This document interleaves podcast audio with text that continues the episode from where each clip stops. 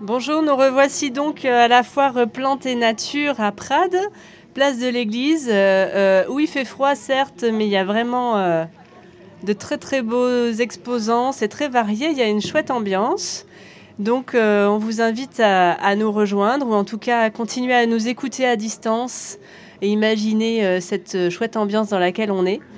donc bienvenue à ceux qui écoutent depuis chez eux. Aujourd'hui, on va parler euh, des plantes et plus spécialement du rapport qu'on a avec les plantes. On a deux invités euh, qui sont euh, présentes pour, pour en parler avec nous, Élise et Hélène. Et en fait, on, voulait commencer par, par aborder le sujet de, des, belles choses, des belles choses qu'on a pu croiser dans la nature, des belles choses qui nous sont arrivées avec des plantes.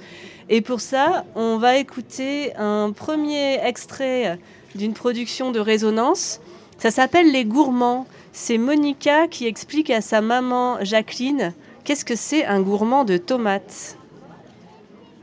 Alors le pied de tomate, quand tu le plantes, ben, ça te fait une tige, une grande tige. Et sur cette grande tige, il y a d'abord une feuille qui pousse. Et donc au-dessus de cette feuille, entre la tige et la feuille, tu as une nouvelle tige qui revient. Et ça, ça s'appelle un gourmand. Et donc si tu laisses partir cette tige-là, ça va refaire une tige qui sera la tige centrale de nouveau, qui va refaire des feuilles. On peut contrôler et pas avoir une forêt d'un arbuste de tomates. On fait juste, on part sur la, la principale et on casse les gourmands petit à petit. On les enlève. Après, on garde toujours le dernier gourmand, celui près de la tête. Celui-là, on le laisse pour si jamais la tête est cassée. Comme ça, on continue à faire grandir notre pied de tomate.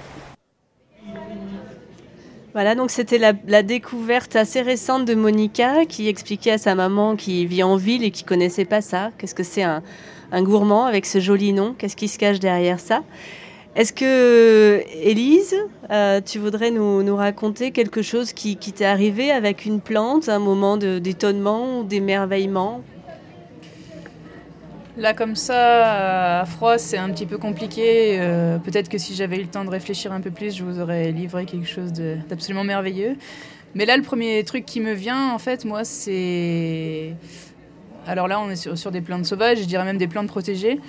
Euh, j'ai un petit coup de cœur pour les plantes carnivores. Et en fait, euh, lors de sorties dans les tourbières du côté de l'Isère où j'habitais avant, euh, c'est là que j'ai fait cette première rencontre avec euh, une toute petite petite plante de tourbière qui s'appelle euh, la Drosera à feuilles rondes. Et c'est une plante qui, par sa discrétion et par sa, sa, capacité à se cacher, est absolument remarquable. Et c'est justement ça qui fait qu'elle est, admirable. Parce que justement, il, faut vraiment partir à sa découverte, à sa rencontre. Et tant qu'on la cherche pas, il y a quand même pas grande chance de la trouver. Et euh, voilà, c'est une petite naine. Euh, et euh, elle crée quelque chose vraiment de particulier au sens où, voilà, c'est c'est une plante qui, du coup, vit dans des milieux extrêmement particuliers, qui, du coup, est très rare et protégée et euh, qui peut, à certains moments de son, de son cycle, se nourrir de, de petits insectes et qui, par des enzymes euh, qu'elle sécrète au bout de ses feuilles, euh, peut les, les, digérer et les intégrer quasiment à, la façon, à une façon un petit peu animale. Quoi. Donc c'est une plante qui se situe un peu à une interface entre, entre plusieurs règnes presque. Bon après c'est anthropocentrique vient de dire ça, hein. c'est le positionnement qu'on a quand on la rencontre. Mais il y, a quelque chose vraiment d'étonnant dans, dans, ces plantes-là. Alors je vous invite à vous promener dans les tourbières. Il y en a du côté de la montagne. Ici, dans les Pyrénées-Orientales, vous pouvez trouver ce type de milieu sur les versants du Canigou ou sur les versants du Madre. Et, voilà. Versant nord, versant sud, versant euh, ben ça, on peut pas le définir à l'avance, mais c'est des, souvent c'est des dépressions dans les terrains. C'est des zones euh, où le terrain est un peu plus plat et où les, les eaux de ruissellement, en particulier, s'accumulent dans, dans, des espèces de cuvettes. Voilà. Et euh, au niveau altitude, ici dans les Pyrénées, on les trouve à partir de 1500 mètres. Dans les Alpes, c'est souvent plus bas. D'accord. Et tu, tu, peux le redécrire juste simplement pour le, Alors la Drosera à feuilles rondes, c'est une toute petite plante qui, qui fait en hauteur 2-3 cm et qui forme des espèces de tapis et qui sont euh, des, des, plantes rouges, souvent, qui ont la même couleur que la sphène, sur lesquelles elles poussent, c'est leur substrat, la sphène. Et du coup, en les regardant de près, c'est vraiment des, des petites feuilles rondes en forme un peu de, de gouttes inversées, sur lesquelles il y a des, des excroissances de, des petits filaments euh, gluants euh, qui, qui, qui captent les insectes. Et si vous avez l'occasion de vous mettre à quatre pattes dans une tourbière et de vraiment de prendre le temps de la découvrir, euh, elle, vous, elle vous dira quelque chose. Ok, donc c'est quand même, il faut y aller avec des bottes ou des bonnes chaussures, ça va faire splouch splouch quoi un peu. Le mieux c'est pieds nus, comme ça on n'abîme pas le milieu, mais après voilà, faut oser. D'accord, super. Et euh, Hélène, toi, ça t'inspire quelque chose, la plante magique, la belle plante euh... Euh, alors la belle plante, euh, je sais pas, moi j'avais envie plutôt de partir de, sur la grande échelle. Donc euh, je pense que le, enfin, le rapport à, enfin, le, ce qui fait, ce qui crée émotion, c'est le, c'est le, les interrelations en fait entre les, euh, entre les choses, entre les, euh, les éléments. Et donc par exemple euh, dans le jardin, dans le grand jardin, peut-être le parc même. Je pense à par exemple des, des expériences dans des, dans des parcs classiques ou des, euh, ou des, euh, ou des jardins botaniques où on a en fait euh, une multiplicité de de sujets, de plantes, d'arbres qui, euh, qui interagissent les uns avec les autres. Et dedans, euh, en fonction des saisons, en fonction de, euh, donc des floraisons, des moments où, il y a les graines, ou des moments où il y a les, où, au démarrage de la végétation, on a en fait des espèces de, de, de chocs émotionnels dans, dans des rapports de couleurs, et, les choses se, se, fondent entre elles. Quoi, voilà. Donc c'est un petit peu euh, belle chose. Euh, c'est moins des expériences avec euh, des, plantes particulières que dans les rapports qu'elles entretiennent, des rapports visuels ou même sensibles qu'elles entretiennent les, unes avec les autres.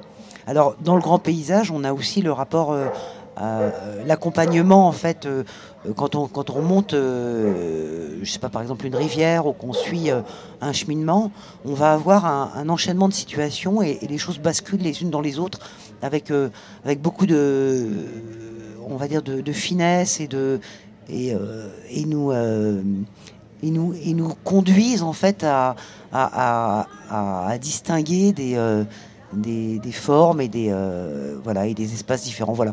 Moi, j'aurais envie de dire que le, le beau, il n'est plutôt de, de, la multiplicité et, des, et de, et de l'ubiguïté, d'une certaine manière, que, que, les plantes euh, arrivent à créer. Euh, les unes entre elles. Il n'y a jamais de, de, de, lisière franche. On est toujours dans, dans quelque chose qui, qui glisse d'un espace à l'autre. Voilà. Tu parlais de, de jardin botanique. C'est plutôt jardin botanique qui peut te, enfin, où tu observes ce, ce, ce, ce mariage, ce mélange, ces interactions? Non, c'est c'est tout ensemble la... végétal. Ouais. Non, non. Par exemple, en ce moment là, quand on se promène dans la montagne et qu'on a euh, à la fois les, les, les fruits des euh, les sorbiers qui sont en, en, fruits rouges, on a du feuillage jaune de, bouleau. Un peu à côté, on va trouver euh, bah, le, vert très intense, presque un peu acide des euh, des, pains accrochés par exemple. Euh, voilà, donc on a d'un seul coup une, espèce de profusion, mais, qui sont sont pas dans la contradiction les uns des autres, mais plutôt dans, elles, s'interpellent les unes avec les autres. Et, et en plus, le, le, positionnement de chacun des arbres, en fait, nous parle d'autre chose. Laisse des, euh, c'est une forme de marquage, de euh, une, lumière qui va qui va circuler et qui d'un seul coup, euh, une tache de va créer une tache de couleur à tel endroit. Et puis euh, un rhododendron qui, n'en finit plus de, fleurir. Donc c'est en fait c'est toute cette cette, cette, cette, diversité, cette multitude, mais qui euh, euh, travaille en, système d'écho. C'est un peu ça. Bon, alors dans le jardin botanique, évidemment, euh, moi j'étais au départ euh, quelqu'un de, qui habitait la ville, donc le jardin botanique, c'est une expérience euh, qui permet de, on va dire, de, de pallier à l'absence de nature dans la ville. Quoi. On est donc en, plein air, hein, sur la place de Prades où euh, une moto vient de passer. Hélène, si ça t'a pas coupé Non, non, donc euh, l'énergie. Voilà quoi. donc cette expérience, on peut la refaire euh, en toute saison et à chaque fois avec des, chocs, des chocs, voilà, au niveau de l'émotion et, c'est. alors peut-être qu'on peut parler du rapport au temps et par exemple, c'est vrai qu'au printemps, avec tous les, les genêts, les rhododendrons, on va avoir euh, aussi une profusion de, de, de, générosité. En fait, de quoi on parle Là, on parle en fait de la plante euh, et de toutes les stratégies qu'elle va mettre en, qu'elle a mis au, point d'une certaine manière pour, euh, pour, pour, pour, pour, faire son cycle. Hein. c'est un petit peu ça l'idée. Et à chaque fois, en fait, elle va, elle dévoile quelque chose qui enfin voilà, qui, peut qui, est source d'étonnement et, d'émerveillement. Oui, et c'est vrai qu'en ce moment, bon là, on a eu un peu de neige, c'est blanc, c'est encore autre chose, hein, une autre aventure pour nous et pour les plantes. Mais euh, on est vraiment dans une, dans une saison très très forte pour, pour observer euh, ces interactions euh, entre les plantes et cette, magie des couleurs. eh bien, moi, je propose qu'on écoute une, petite chanson pour Imaginez euh, à quel point la nature est belle. Ça s'appelle Il était un jardin qu'on appelait la terre.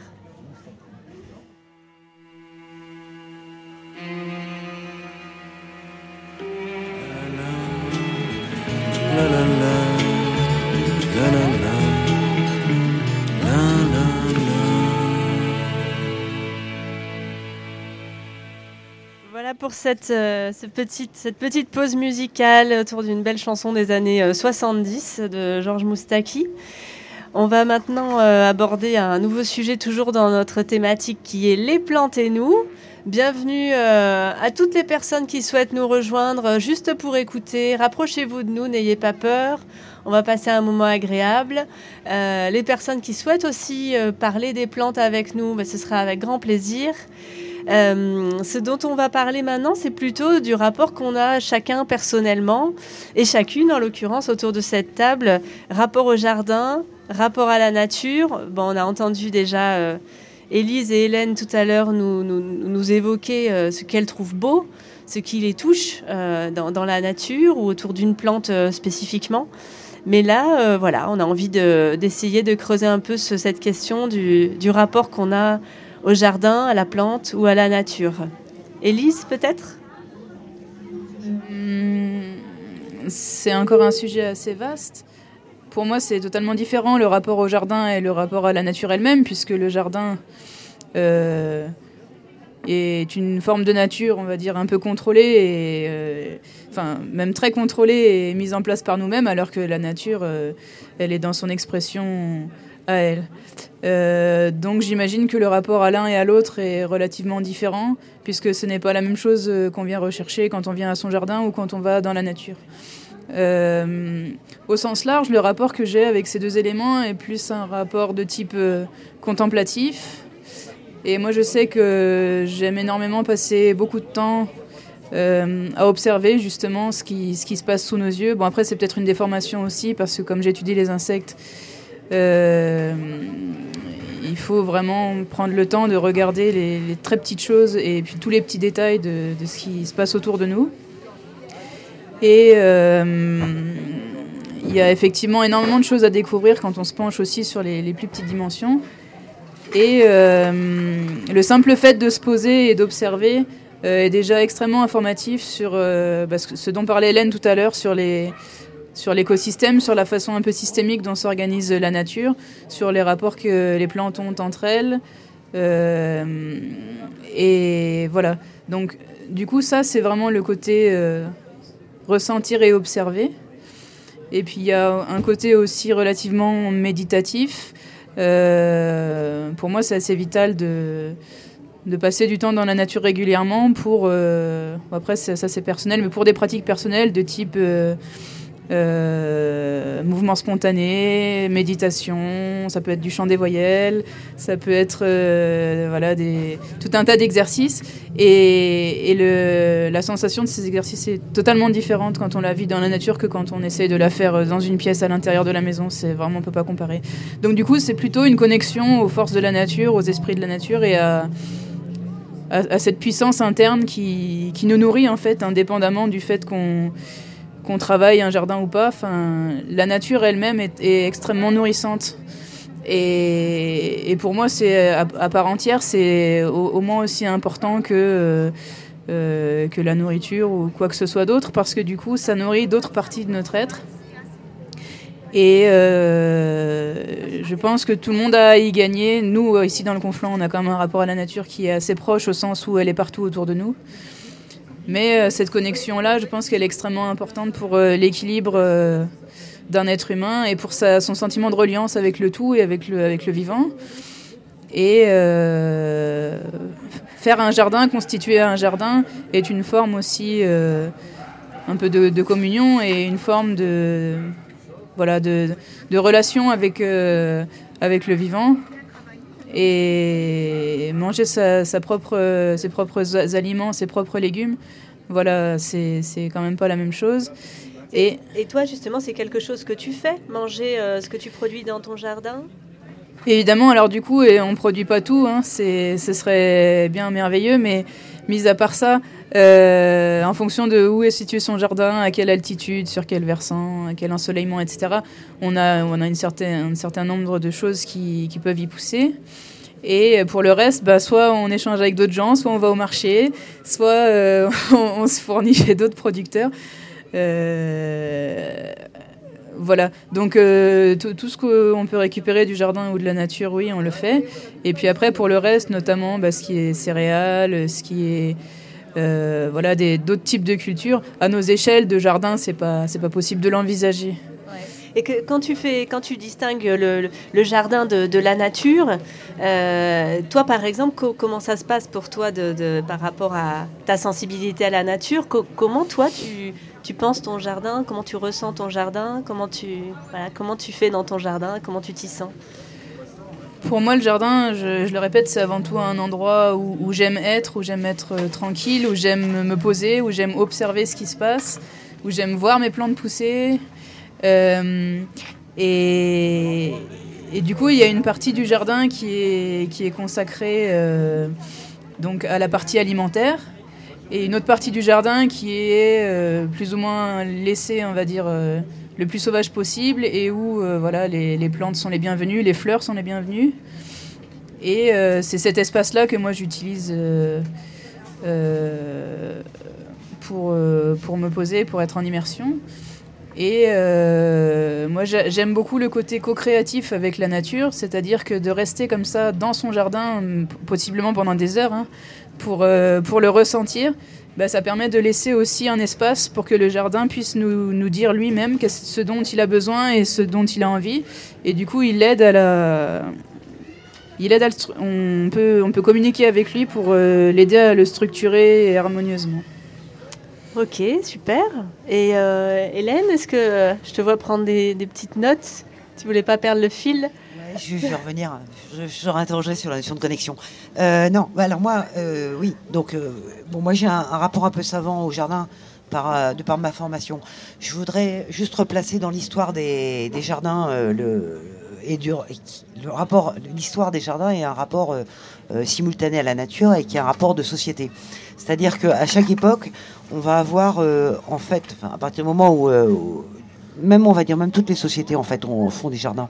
Donc il euh, y a une, une nécessité en fait de se distinguer à un moment donné de ce qui est le monde qui, qui, qui environne le, à partir du moment où on, on se sédentarise ou en tout cas même dans les on sait que la, forêt, même la forêt euh, qu'on appelle la forêt sauvage, même en, Amazonie, elle reste euh, une forêt euh, qui a déjà été transformée par le, les parcours des, des, nomades. Mais on va dire que si on parle d'ici, là, de, nos pays où l'Occident, ce qu'on appelle l'Occident, euh, si on parle du rapport au jardin, à chaque fois, ça a été un rapport où on se distingue de la nature. Et c'est, une manière à chaque fois d'interroger les rapports de notre société à la nature. Donc, dans le cas, par exemple, du jardin euh, médiéval, on va avoir ce qu'on appelle l'ortus. On a un petit jardin euh, qui, est où on commence à faire des espèces de formes de collection de, plantes qu'on va trouver dans la nature, mais que là on extrait et qu'on on va venir en plus chacun des, qu'on va venir protéger, euh, retrouver, et en plus chacun des, de ces végétaux en, général va être habité d'une signification ou d'un signifiant particulier. Donc euh, on va voir le lys, ce qu'on retrouve en fait dans toute euh, l'iconographie moyenâgeuse. Après, euh, quand on arrive au jardin classique euh, à Versailles, je fais un petit peu de cours, on a le temps. Donc, euh, non, quand on arrive à, Versailles, en fait, qu'est-ce qu'on voit? On voit, on va dire, ouais, c'est une, une, nature très ordonnée avec des arbres taillés. tout en fait doit, doit expliquer à la fois la puissance de, du roi et de la cour et de l'État, mais en même temps, il y a une faut, faut, faut, penser qu'à l'époque, la forêt, c'est euh, des brigands, c'est euh, euh, en fait. ça, ça fait peur, quoi. Bah oui. C'est l'inconnu, c'est le mystère. alors, alors, à contrario, on va, on va mettre en place une façon de montrer qu'on maîtrise et qu'on contrôle la nature dans le jardin. Euh, bon, alors après, avec il y, a, plein de choses très subtiles et très intéressantes euh, aussi dans le jardin classique. C'est tout ce qu'on appelle les dispositifs visuels qui permettent de jouer sur les perspectives, soit de rapprocher des plans en faisant des, euh, ouvrant en créant des perspectives ouvertes, ou alors au contraire en les éloignant, en les resserrant. Il y, a tout un jeu comme ça on est euh, oui dans l'invention de l'optique et, c'est assez magique. On peut rendre les espaces plus plus vastes ou au contraire euh, C'est le cas donc quand, on voit cette cette rue là, en fait il y a tout un jeu où. Euh, Alors la, rue en l'occurrence c'est la, vieille rue centrale de Prades qui s'appelle. c'est la rue du tribunal. Rue du, rue du palais de justice. Oui l'ancien palais de justice. Et en fait cette rue elle est assez étroite et au dernier moment elle s'ouvre et ce faisant elle rapproche en fait le, la, la vision qu'on a du clocher. Donc c'est un dispositif visuel très, qui, trouve ça, qu'on trouve dans la ville, dans les villes euh, euh, de la, à partir de la Renaissance. Bon bref. Alors, euh, alors ce que je voulais continuer sur le jardin, c'est que quand on arrive sur le jardin classique, le jardin pardon anglais, qui va être à peu près simultané, concomitant dans le temps que le jardin à la française, mais on est en Angleterre et il y a déjà en fait une, une, un développement de l'agriculture tel qu'il n'y a plus de forêt. On est, la nature sauvage, c'est terminé. Donc euh, là, il s'agit de recréer du sauvage dans le jardin euh, euh, anglais parce qu'on a perdu. Donc on a encore un, tout un tas de dispositifs assez intéressants qui vont se créer, notamment avec ce qu'on appelle le dispositif de, clôture. Il se met juste à, pleuvoir un petit peu, donc j'alerte. voilà, Hélène. On se décale un tout petit peu. Et on poursuit. Voilà, donc on va voir le dispositif de clôture qu'on appelle le AA, qui est un système de fossé enterré, pour que justement on ait l'illusion que euh, tout ce qui, les, brebis et les moutons qui pâturent euh, et qui sont en élevage, en réalité, participent du jardin. Il n'y a pas de clôture visuelle, mais au contraire, on essaye de prendre, de, de capter, de capturer en fait ce qu'on voit au loin. Ah oui, parce qu'à une époque, à une époque, on introduit notamment, je crois, à Versailles. Hein, je suis pas experte, mais des, brebis. Enfin, on refait un peu la ferme, on refait un peu la nature, mais qui, mais qui fait pas peur. C'est ça. Exactement, qui fait pas peur, non, qui est carrément domestiqué. Hein, c'est ouais. Alors. Euh, pour euh, brosser rapidement l'histoire, quand on arrive au 19e siècle, en fait, il y a euh, fin 18e, 19e siècle, le jardin, c'est le pittoresque. Là, on recherche des sensations. Donc, on a besoin de l'effroi, par exemple, ou le, l'effroi, c'est un sentiment qui est recherché. Donc, euh, on doit, on crée des cascades, on doit traverser des torrents euh, les plus, euh, hein, où il y a de l'écume. la mise en abîme, en fait, c'est ce sentiment en fait qu'on va retrouver chez les poètes, etc. à cette époque-là. Donc euh, quand on arrive évidemment maintenant à l'époque, pour faire rapidement, à l'époque où on en est aujourd'hui, ça nous interroge évidemment sur qu'est-ce que les jardins contemporains euh, peuvent nous dire en fait sur, euh, sur notre société et notre époque. Donc on, voit en fait, il va y avoir aussi tout le land art hein, qui va être une autre manière d'approcher le, le, rapport à, d'interroger le rapport à la nature. Alors évidemment, aujourd'hui, ben, on, retrouve quoi Des types de jardins comme les jardins de représentation, d'un côté, mais moins. Et puis le jardin de production, beaucoup. Et puis la permaculture, ce que ça nous dit aussi sur euh, le, projet, euh, un projet euh, d'une certaine forme de prudence et de laisser faire et de, et de, doute en fait aussi sur qu'est-ce qui va pousser, qu'est-ce qui peut pousser. Euh, J'ai pas beaucoup de solutions sur l'avenir. Et, toi, personnellement, déjà là, tu as brossé un très très beau, un très très beau paysage, j'allais dire, de- des évolutions des jardins dans, nos cultures. Mais toi, père, très personnellement, comment tu pourrais définir ton rapport au jardin ou à la nature, euh, en opposant nature à jardin ou pas? Enfin, voilà. C'est une question. euh, moi, j'arrête pas de m'interroger sur euh, la forme du, de l'espace. Je sais même pas si c'est un jardin, un, une espèce de gros potager ou un, ou un. Moi, je sais même pas comment ça s'appelle le terrain sur lequel je euh, j'interviens, je cultive. Euh, je- Mais quand tu y travailles, par exemple, tu te sens dans un rapport à la nature ou tu te sens dans autre chose? Bah, ta question, elle est, elle, est, elle est un peu piégeante parce que euh, on, on a le sentiment que la nature, c'est c'est quelque chose. C'est pas nous. Et en plus, il y, y a cette. Moi, j'essaye de pas.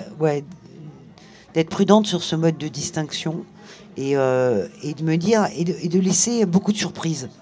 Donc, en fait, euh, je crois que je crée des espaces possibles, de possibles.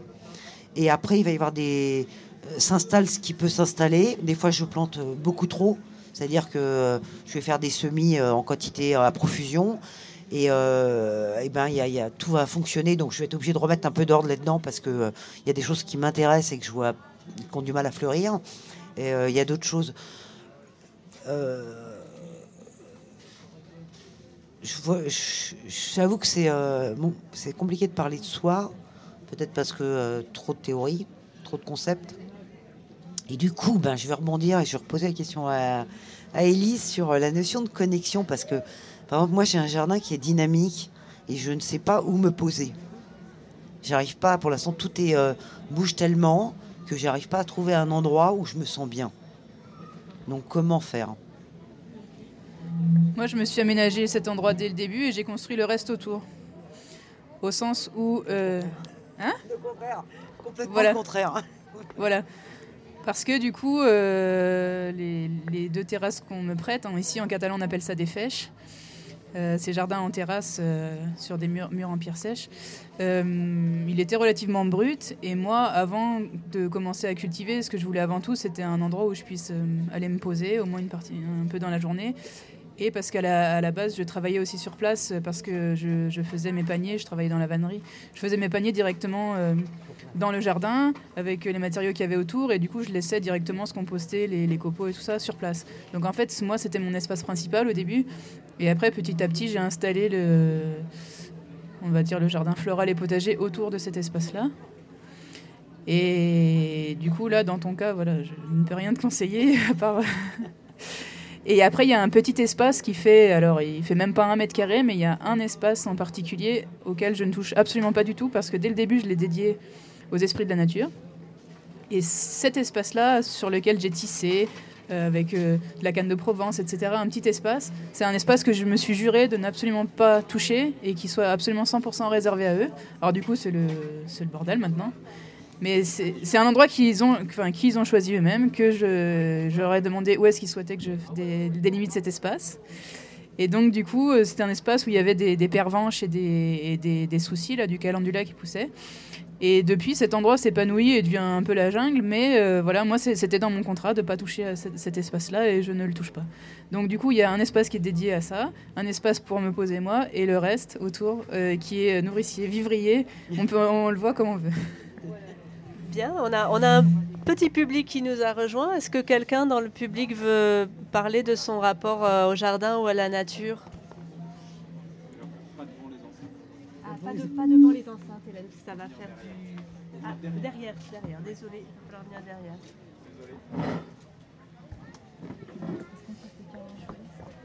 Comme il pleuvait.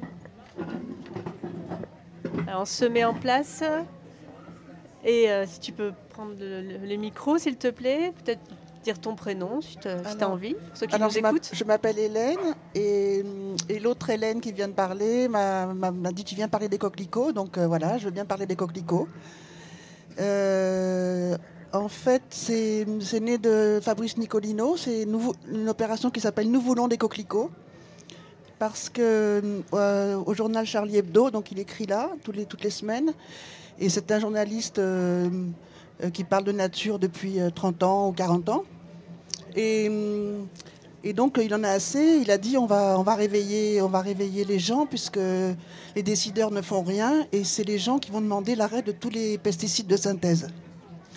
Et donc l'idée c'est de, donc de réclamer les coquelicots partout dans les champs, mais pas que les coquelicots, les, les bleuets, tout, tout, tout, tout ce qu'on fait mourir et qui rend la terre euh, euh, euh, vide et sèche. Et, voilà. Oui, des, des, plantes qui poussent lorsqu'il n'y a pas de pesticides. C'est ça.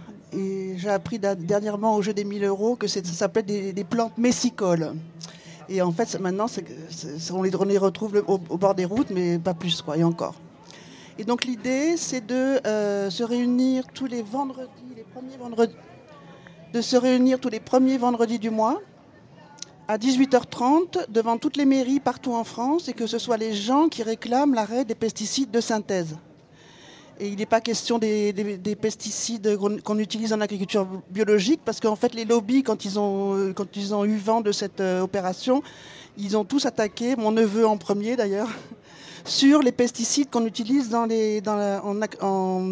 agriculture biologique. En fait, là, c'est vraiment, il est question des pesticides de synthèse où ils inventent des molécules. Euh, quand le glyphosate sera peut-être interdit, il y en aura 10 000 qui arriveront après. Quoi. Donc c'est vraiment euh, une histoire de chimie.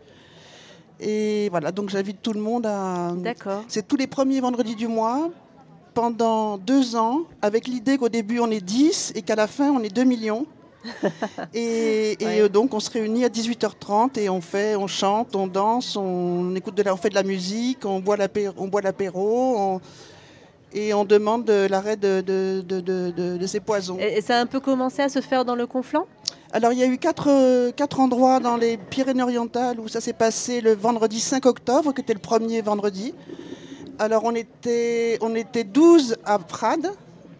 Et euh, il y a eu, euh, ils, se sont réunis à, au Soleil, où ils ont eu un article dans l'Indépendant. Ils se sont réunis à Argelès. Et ils se sont réunis à Perpignan où ils étaient nettement plus nombreux, peut-être 40 ou 50. Et c'est donc pendant.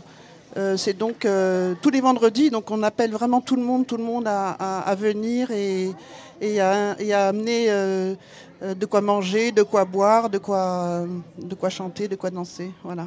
D'accord, merci. Et ça me semble important. Je me dis que ça peut, on peut. alors, Fabrice Nicolino, il dit que ça sera un peu comme, comme pour le Téléthon, c'est-à-dire qu'il faut vraiment motiver les gens pour que partout, euh, les joueurs de boules, les femmes qui font les patchwork, tout le monde, tout le monde euh, dise non, on en a assez, on veut plus se faire empoisonner, parce qu'en fait c'est l'air, l'eau, la terre, euh, les bébés quand ils naissent dans le cordon ombilical, il y a déjà des pesticides dedans.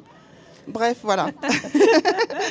bon, bah, mais, on fait ça, mais on fait ça avec joie. On est, on est bien informés. Merci beaucoup, Hélène. On va peut-être écouter un, un entretien qui a été fait dans un, jardin. Ces gens qui étaient allés voir avec un enregistreur de résonance, qui étaient allés voir euh, Caroline dans son jardin euh, aussi euh, assez artistique et magique.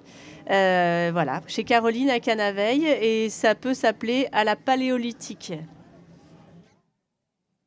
Au niveau du jardin, moi je dis c'est pas un endroit où tu dois de manière euh, comme, comme je le faisais avant, comme on le fait en général, de manière volontariste. Tiens, là, je voudrais qu'il pousse ci, là, je voudrais qu'il pousse ça, là, je mets ça. Tu vois, moi, je pense que c'est plus quelque chose. Tu regardes, qu'est-ce qui pousse naturellement, qu'est-ce qui se plaît, tu l'aides à pousser.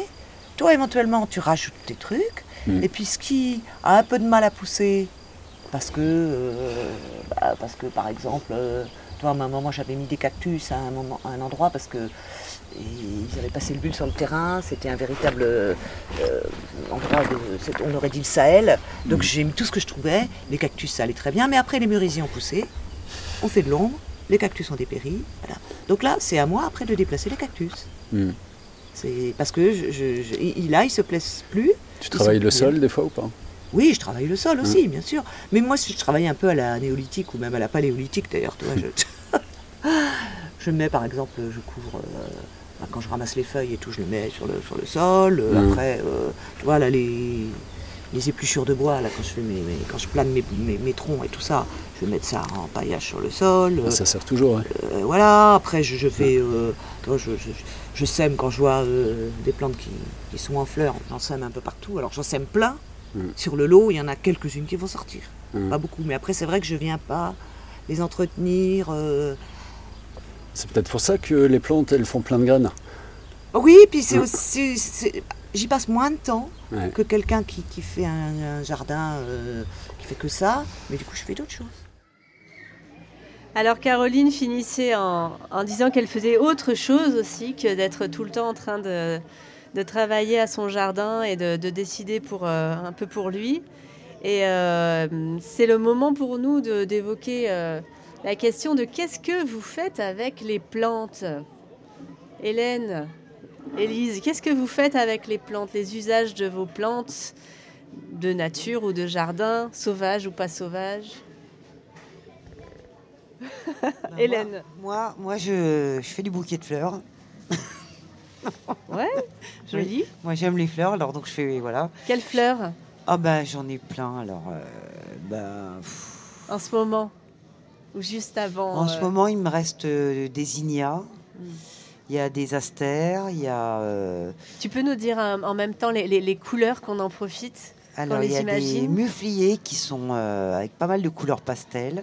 Il y a des astères qui sont aussi dans les mauves et dans les et dans les et dans les, euh, les blancs, les, les beiges.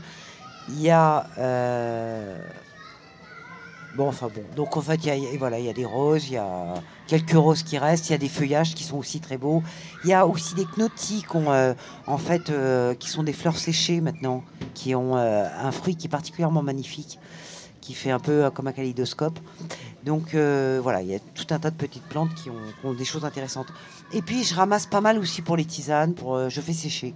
Ça, je fais sécher pour aussi pour le, pour les soins, enfin pour le, un peu en,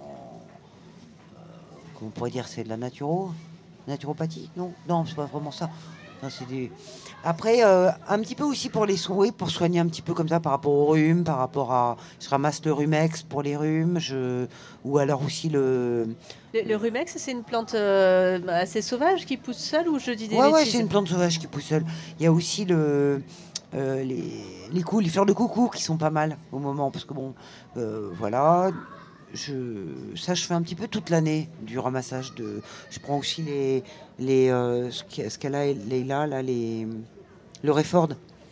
Pareil, hein, la, la feuille de Réford, elle est intéressante pour tout ce qui est euh, euh, pour les muqueuses, etc. Donc ça, je, ouais, je fais pas mal de, de ramassage et de séchage toute l'année, tout le, tout le temps. Je ramasse aussi les graines pour pouvoir replanter. Je laisse un peu les, les, les plantes se, se euh, grainer, hein, même de la salade, etc. Et je la récupère. euh, ça, je, m'y tiens assez. Mais il y a pas mal de choses ici qui repoussent tout seul. Bon, puis après, il y a évidemment tout ce qui est alimentaire. Alors ça, c'est, je crois que je plante toujours trop et euh, donc il y a une partie qui va, bon, qui est, soit pour donner, soit pour, euh, qui va se débrouiller un peu toute seule, Euh, pour aussi pour les pour les limaces, pour tout pour tout le reste quoi. Ça c'est pas, ça c'est pas grave, on partage. Euh, Qu'est-ce que je fais avec les plantes? Je greffe, je greffe les arbres fruitiers. Ça c'est quelque chose qui que je trouve. euh, je sais pas, c'est un petit comme un travail un peu de broderie euh, qui demande euh, pas mal de soins et d'attention, qui est toujours assez satisfaisant quand ça démarre. Je taille.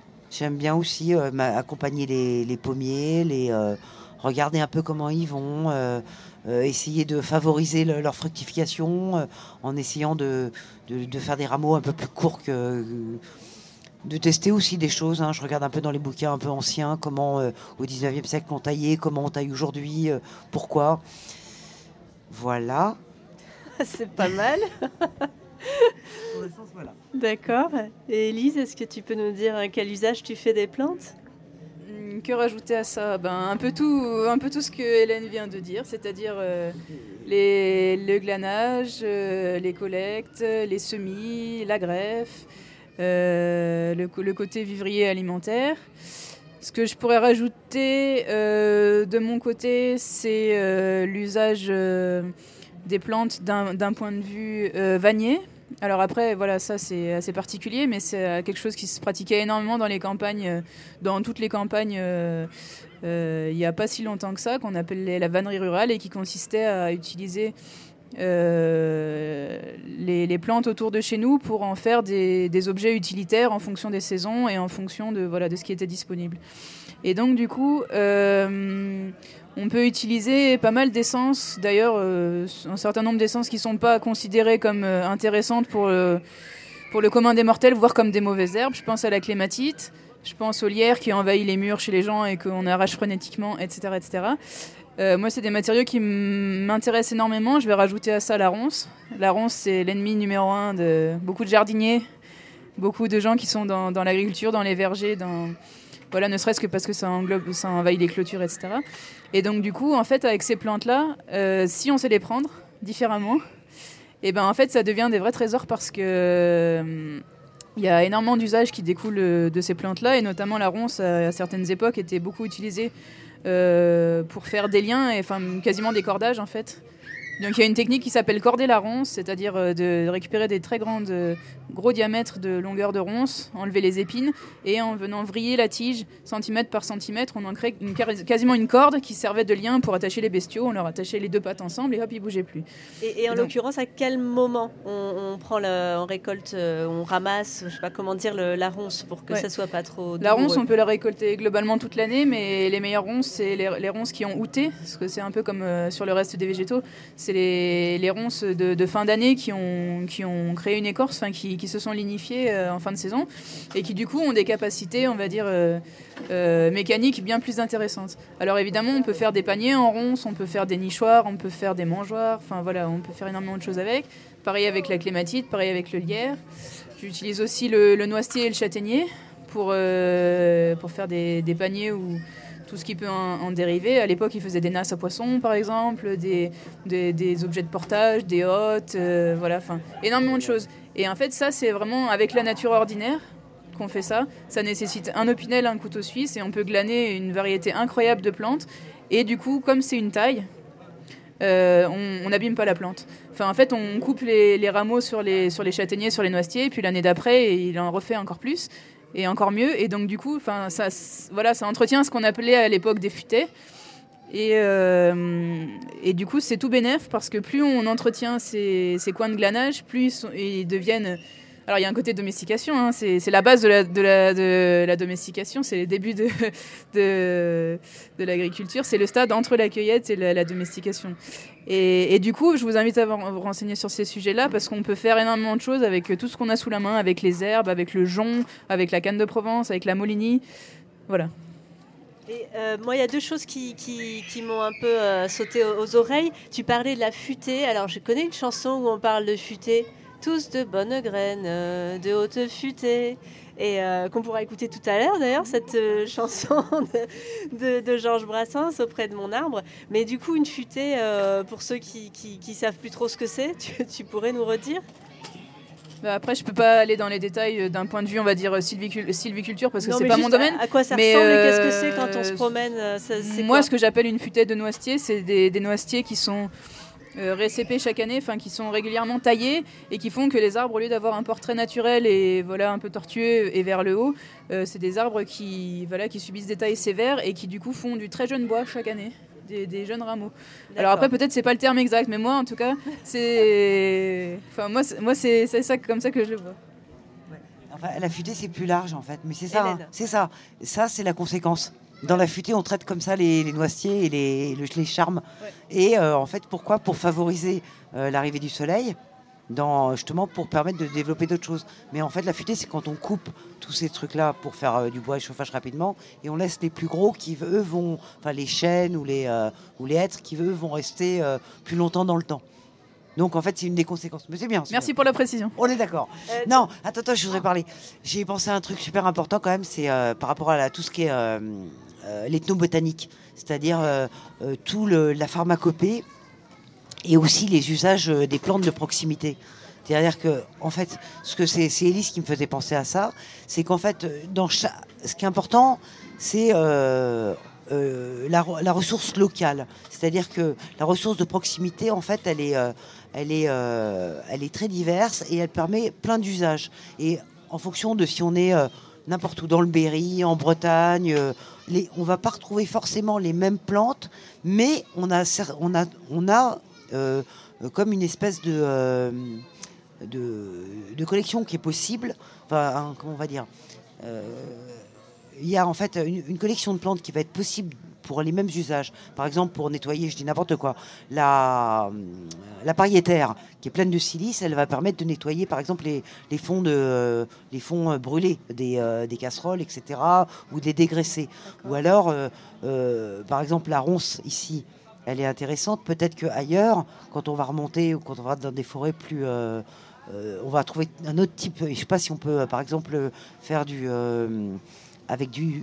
Des, comment on appelle ça De la vannerie avec du hou, en fonction des endroits où. euh, Alors là, juste, je me dis qu'on va un peu vers notre dernier sujet déjà. Mais euh, avant d'aller vers ce- cette dernière thématique à, discuter ensemble, euh, je vous propose d'écouter. euh, là, c'était Jean-Claire qui était allé faire parler sa voisine Monique et qui lui avait dit Moi, j'ai toujours mangé des plantes sauvages comestibles. J'ai toujours mangé euh, des plantes sauvages comestibles. Donc, euh, bien sûr, euh, en vivant dans la nature, ça a été encore favorisé, c'était encore plus facile.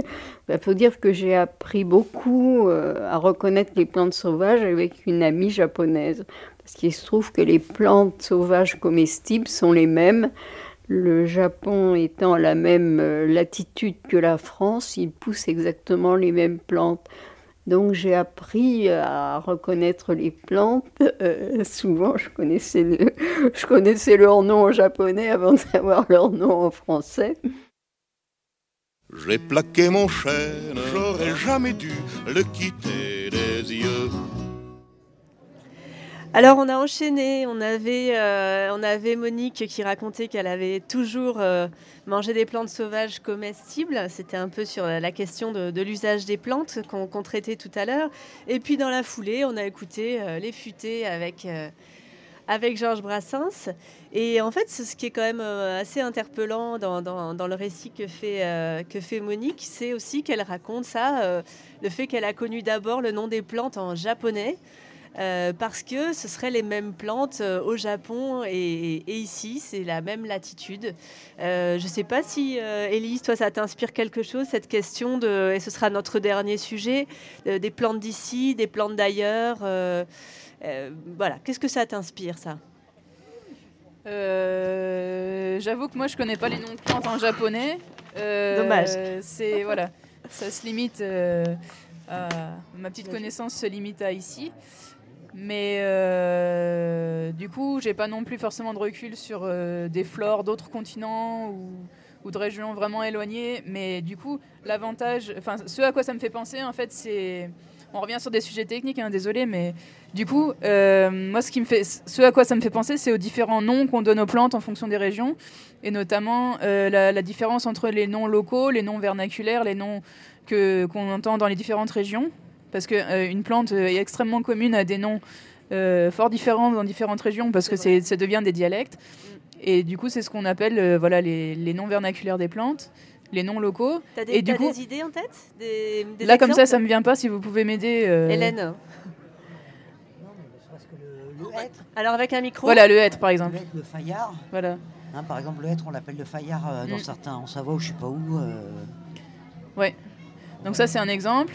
Et après, voilà, les, les noms catalans euh, des plantes, voilà, moi, on m'en a cité quelques-unes. Là, je saurais pas vous les redire. Mais enfin, voilà. Le vergne et le l'aulne. Voilà. Avec le micro toujours. Le vergne et l'aulne. Voilà. Et donc, euh, après, avec euh, les gens qui sont, mettons, au Japon, euh, qui ont des arbres totalement différents et qui ont un alphabet différent et voilà, totalement différent, on a quand même une façon de se comprendre. Et ce- cette façon de se comprendre, c'est le nom latin des plantes. C'est le langage universel des plantes et c'est un nom euh, qui est donné à euh, toutes les plantes euh, du monde sous la forme d'un nom de genre et d'un nom d'espèce. Et donc du coup, même si on est dans des régions différentes et que quelqu'un nous parle d'un faillard, que nous on parle de hêtre, mais qu'on ne sait pas du tout de quoi l'autre personne nous parle, on est censé avoir un code commun qui est une nomenclature internationale des plantes et qui Ça euh, du coup est un voilà qui, qui est euh, voilà Fagus sylvatica. Si on dit ça, on est sûr de parler de la même plante. Et du coup, Ah, au Japon, apprenons la langue, euh, c'est c'est- c'est un Voilà. un, autre, un autre, un Voilà. autre langage des plantes. Par donc, exemple, euh, le latin. noisetier, ce serait Corylus avellana, etc. Chaque, euh, ch- chaque plante a son, ce qu'on appelle un binom euh, latin, un binom linéen. Et du coup, ça permet d'être sûr qu'on parle de la même chose avec les gens du monde entier, indépendamment du nom que eux donnent. Donc voilà, moi, ça m'a fait penser à ça, ce petit témoignage de Monique. C'est vraiment euh, de quoi on parle euh, et, tous les noms qu'il y a autour et euh, comment se comprendre sur les plantes de par le monde. Voilà, à mon sens, c'est le, lien commun entre tout ça. C'est la, façon universelle de les nommer. Et juste, ce- tu as quand même dit, je crois, que c'était pas les mêmes plantes au Japon et ici. Parce que moi, j'aimerais bien que que- que- qu'on parle de. Enfin, si vous avez une idée de ça, est-ce que c'est c'est vrai? J'ai du mal à me. à Évidemment, on va, en on va retrouver des plantes en commun, évidemment, mais en fait, euh, il y a ce qu'on appelle la biogéographie dans le domaine, euh, dans le domaine de l'écologie, et c'est du coup des, des- des espaces géographiques dans lesquels certaines plantes se trouvent et d'autres pas. Donc, par exemple, le Japon, il est à, l'échelle géo- euh, on va dire biogéographique, ça fait partie de ce qu'on appelle le paléarctique. Ça va, ça va de l'Europe jusqu'à jusqu'à l'Asie, euh, le- à, l'autre côte, euh, la mer de l'autre côté. Et donc, du coup, euh, ce règne paléarctique, euh, il, a des choses en commun d'un point de vue évolutif. Des, familles de plantes qui ont évolué ensemble. Mais du coup, on va trouver des très très fortes différences entre ce qui est paléarctique et ce qui est, par exemple, euh, alors je sais même pas comment on appelle ça euh, biogéographiquement parlant, mais par exemple sur les continents américains, on a des faunes qui sont encore plus différentes des nôtres, parce que du coup, euh, elles ont évolué différemment euh, au cours des, temps géologiques.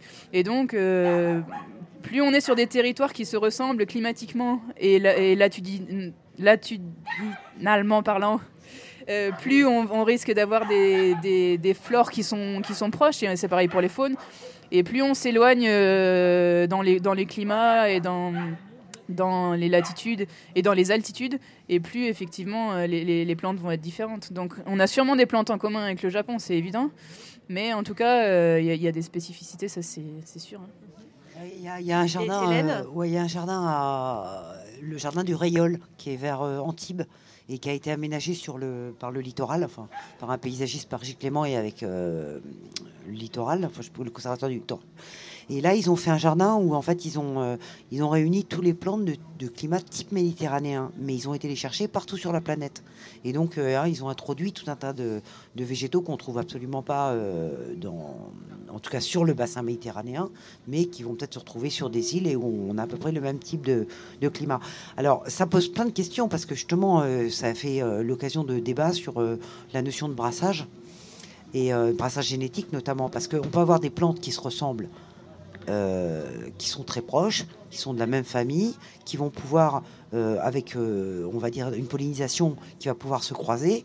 Et dans certains cas, en fait, il y a des plantes qui vont être plus vigoureuses que d'autres. Ça va créer des plantes plus vigoureuses que d'autres et qui vont remplacer les plantes endémiques, c'est-à-dire les plantes qui, qui sont originaires de l'endroit et qui souvent, par exemple, on a ici, là, sur la vallée d'Ailne, il y a un une petite fleur jaune, là, comment ça s'appelle? Une potentille. Une potentille euh, qui est euh, endémique de cette vallée. Et euh, cette potentille, si on commence à. Voilà, s'il y a d'autres potentilles qui, vont, qui ont été. Peut-être qui arrivent de.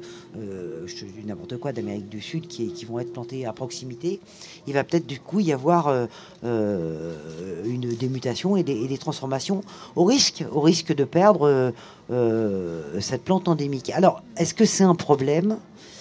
Euh, de, ben, en fait, euh, de tout temps, en fait, il y a eu ces, ces brassages, ces mélanges. Et euh, donc, je ne sais pas. J'avoue que je ne sais rien.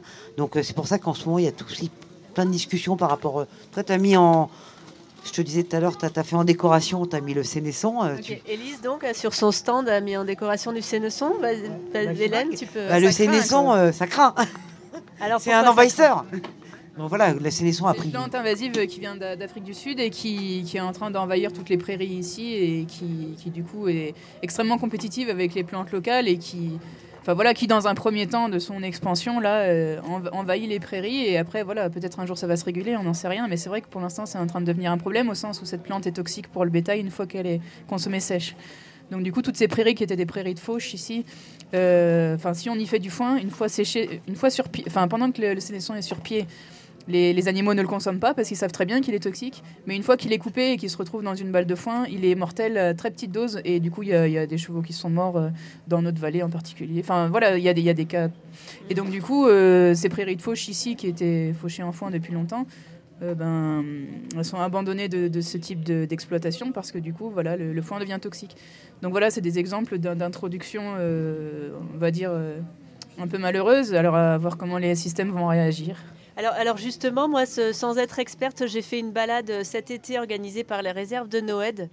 Et, euh, là, on, le, le conservateur, euh, euh, donc on a appris plein plein de choses sur, sur la nature, sur ce- cet espace précisément.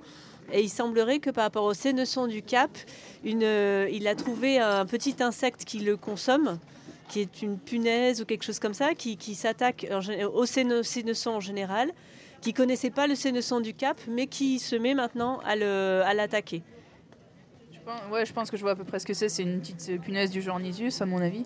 Après, du coup, voilà, on peut jouer à ça. La, la lutte biologique, c'est une des voies d'approche. hein. C'est l'INRA qui développent ce type de recherche. Après, du coup, ça revient à contrer une espèce par une autre espèce, et du coup, à lâcher, par exemple, une autre espèce sur une espèce présumée invasive. Et du coup, on n'a pas non plus le recul sur euh, qu'est-ce que ça va faire. euh, Là, a et- priori, c'était spontané.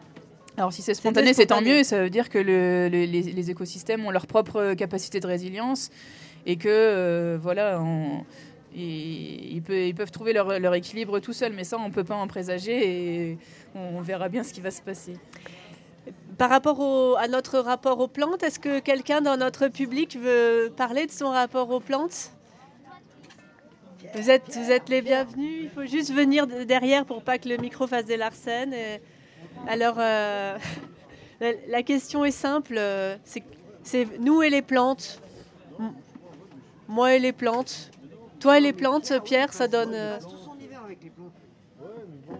C'est pas tout, il faut faut en dire quelque chose encore. Alors C'est pas le fait, moi, moi je passe euh, mon temps avec elle, enfin une partie de mon temps avec elle, mais je sais pas quoi dire d'elle. Avec, avec lesquels tu passes du temps? Avec lesquels Avec tu passes les- du temps C'est utile d'avoir le micro, non Bah oui, parce que parce qu'on a des Ah gens ouais, qui nous d'accord. écoutent. Oui, d'accord, mais autour. Mais il y en a sur Internet Oui, mais, aussi. non, mais je fais que ça, jouer. Bah,